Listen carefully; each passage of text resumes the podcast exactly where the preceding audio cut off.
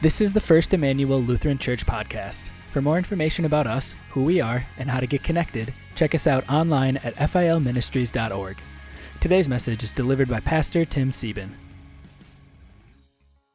A new sermon series, Thankful Anyway. You can tell we're going to hit some challenging topics as we go through how we should be thankful in all circumstances. And today we start in the desert.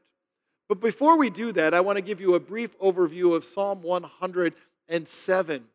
There are four scenarios written out in Psalm 107, and they are the basis for the four messages that will be happening over these few weeks. And they are all complicated situations that Israel had faced, but then the resolution is that God redeems them and that He delivers them from it. So we have four reasons to give thanks in all circumstances, all woven together into Psalm 107. And it's beautiful that Psalm 107 leads off with this very, very familiar verse from the Bible. Oh, give thanks to the Lord, for he is good, for his steadfast love endures forever. Many of us have been saying that verse all of our lives. When I was growing up at the kitchen table, we would say a table prayer before the meal. And then we would say this on the back end of the meal. In fact, at my parents' house, we have to qualify which prayer we're going to do. We're going to do the one at Tim's house. No, we're going to do ours today. So we know what we're praying, which is awesome because we have a variety of prayer. And at my parents' house, we pray, Oh, give thanks to the Lord, for he is good, for his steadfast love endures forever after every meal. It's easy to give thanks after a meal. It's easy to give thanks in other positive situations. It's easy to be grateful for being connected or sustained or valued or blessed or, or informed or motivated. We feel positive in those circumstances. And boy, not so hard to give thanks. And we do give thanks to the Lord, for He is good. But should I be thankful even in 2020? This has been a pretty rough year for many of us, physically, emotionally, socially. Are we to give thanks even in a year like this? Well, the Apostle Paul answers that question for us in 1 Thessalonians 5:18 when he says, "Give thanks in all circumstances, for this is God's will for you in Christ Jesus." So yes, even in 2020 or even in the desert you are in, we are to give thanks in all circumstances. It's God's will for you, after all, to give thanks. So, throughout the next four weeks, we will be helping you in these harder places of life be content and figure out how to give thanks. The first image is that of a desert, which we will cover today. Next week, we'll say, thankful in prison. The third week, thankful amidst the noise, and there's a lot of noise going on right now, and sometimes it's hard to tune it out. How can we be thankful amidst that noise? And finally, thankful in the storm. How can we be thankful when the storm is raging around us? Because we're not called to be thankful sometimes, we're called to be thankful always and in every circumstance, even in a desert. I've never been to a desert quite like that, dried and cracked.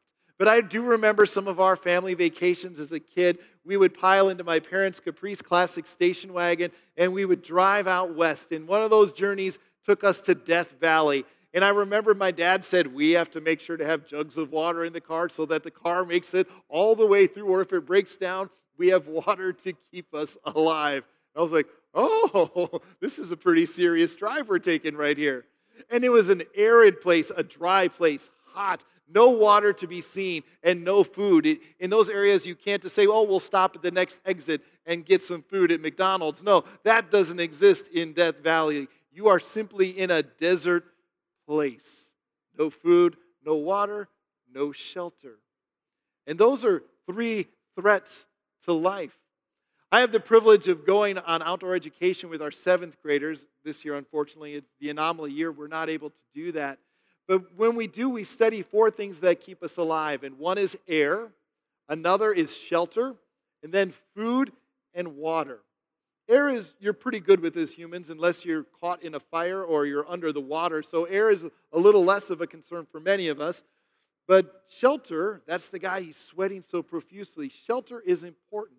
In a desert, you need shelter or the right clothing to keep you free from heat exhaustion. And in the desert, you need that. The middle picture talks about or, or demonstrates the need for food. I, I mean, you could go to that tree and you could eat dry leaves and dry bark. It certainly wouldn't taste very good. It might not even be very nourishing. But it's hard to find food in the desert places.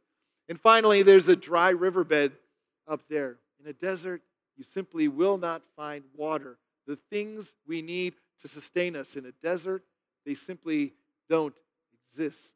The psalmist wrote it this way Some wandered in, de- in desert wastes, finding no way to a city to dwell in.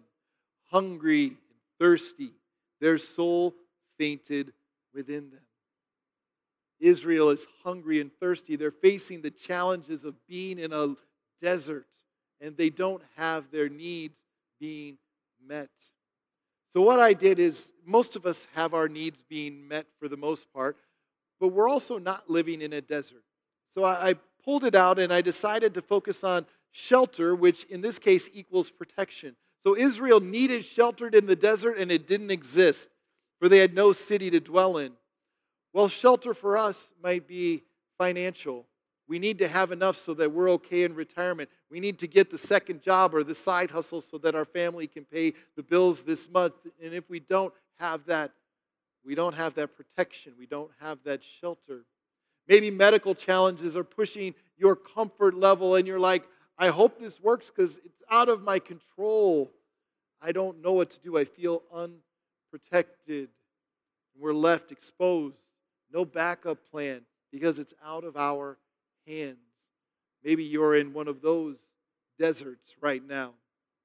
Or maybe you're looking for even the simpler things of life food and water or basic needs. Dare I say that most of us gathered here today, our basic needs are being met for air, shelter, food, and water. We have those things. But even in Ozaukee County, people do need food on their dinner tables. People are scraping by paycheck to paycheck.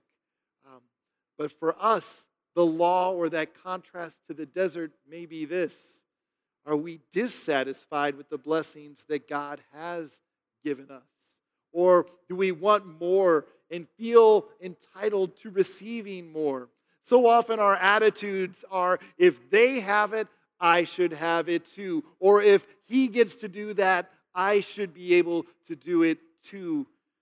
We become dissatisfied with the many blessings that God has given us. So maybe these are the deserts you are walking through right now. Today is also All Saints' Day, as we mentioned. And All Saints' Day can feel like a desert of grief. As I mentioned in the prayers, Richard Bublitz was called to his heavenly home earlier this week. And, and for many of us throughout COVID, or it might even be dating back a few years, we are grieving the loss of loved ones. And when you're grieving the loss of the loved ones, you feel like you are in a desert. You feel empty. You feel alone. You may be in a desert of grief, which many of us are during these challenging days. And the psalmist went, continued on when he said, In the desert, Israel's soul fainted within them. Have you ever felt like your soul was going to faint within you so weak, so worn out. So many things have gone wrong. Your soul faints within you. Some of you may have felt that recently. You felt that what's going on? 2020 stinks. I just don't get it. And we get down in the dumps and we focus on the negative, and the negative continues to come out in our lives. Be thankful, even in the desert, for you are redeemed. I want to go back for a moment because I have a story to share. Uh, the other day, uh, back in the summer, I had an opportunity to wake up a little slower. I didn't have to be here by 7 o'clock. So I was able to wake up a little slower, take my time, read the news, catch up what was going on in culture, and scan through Facebook and see what was going on on social media. And one day I did that, and I got angry.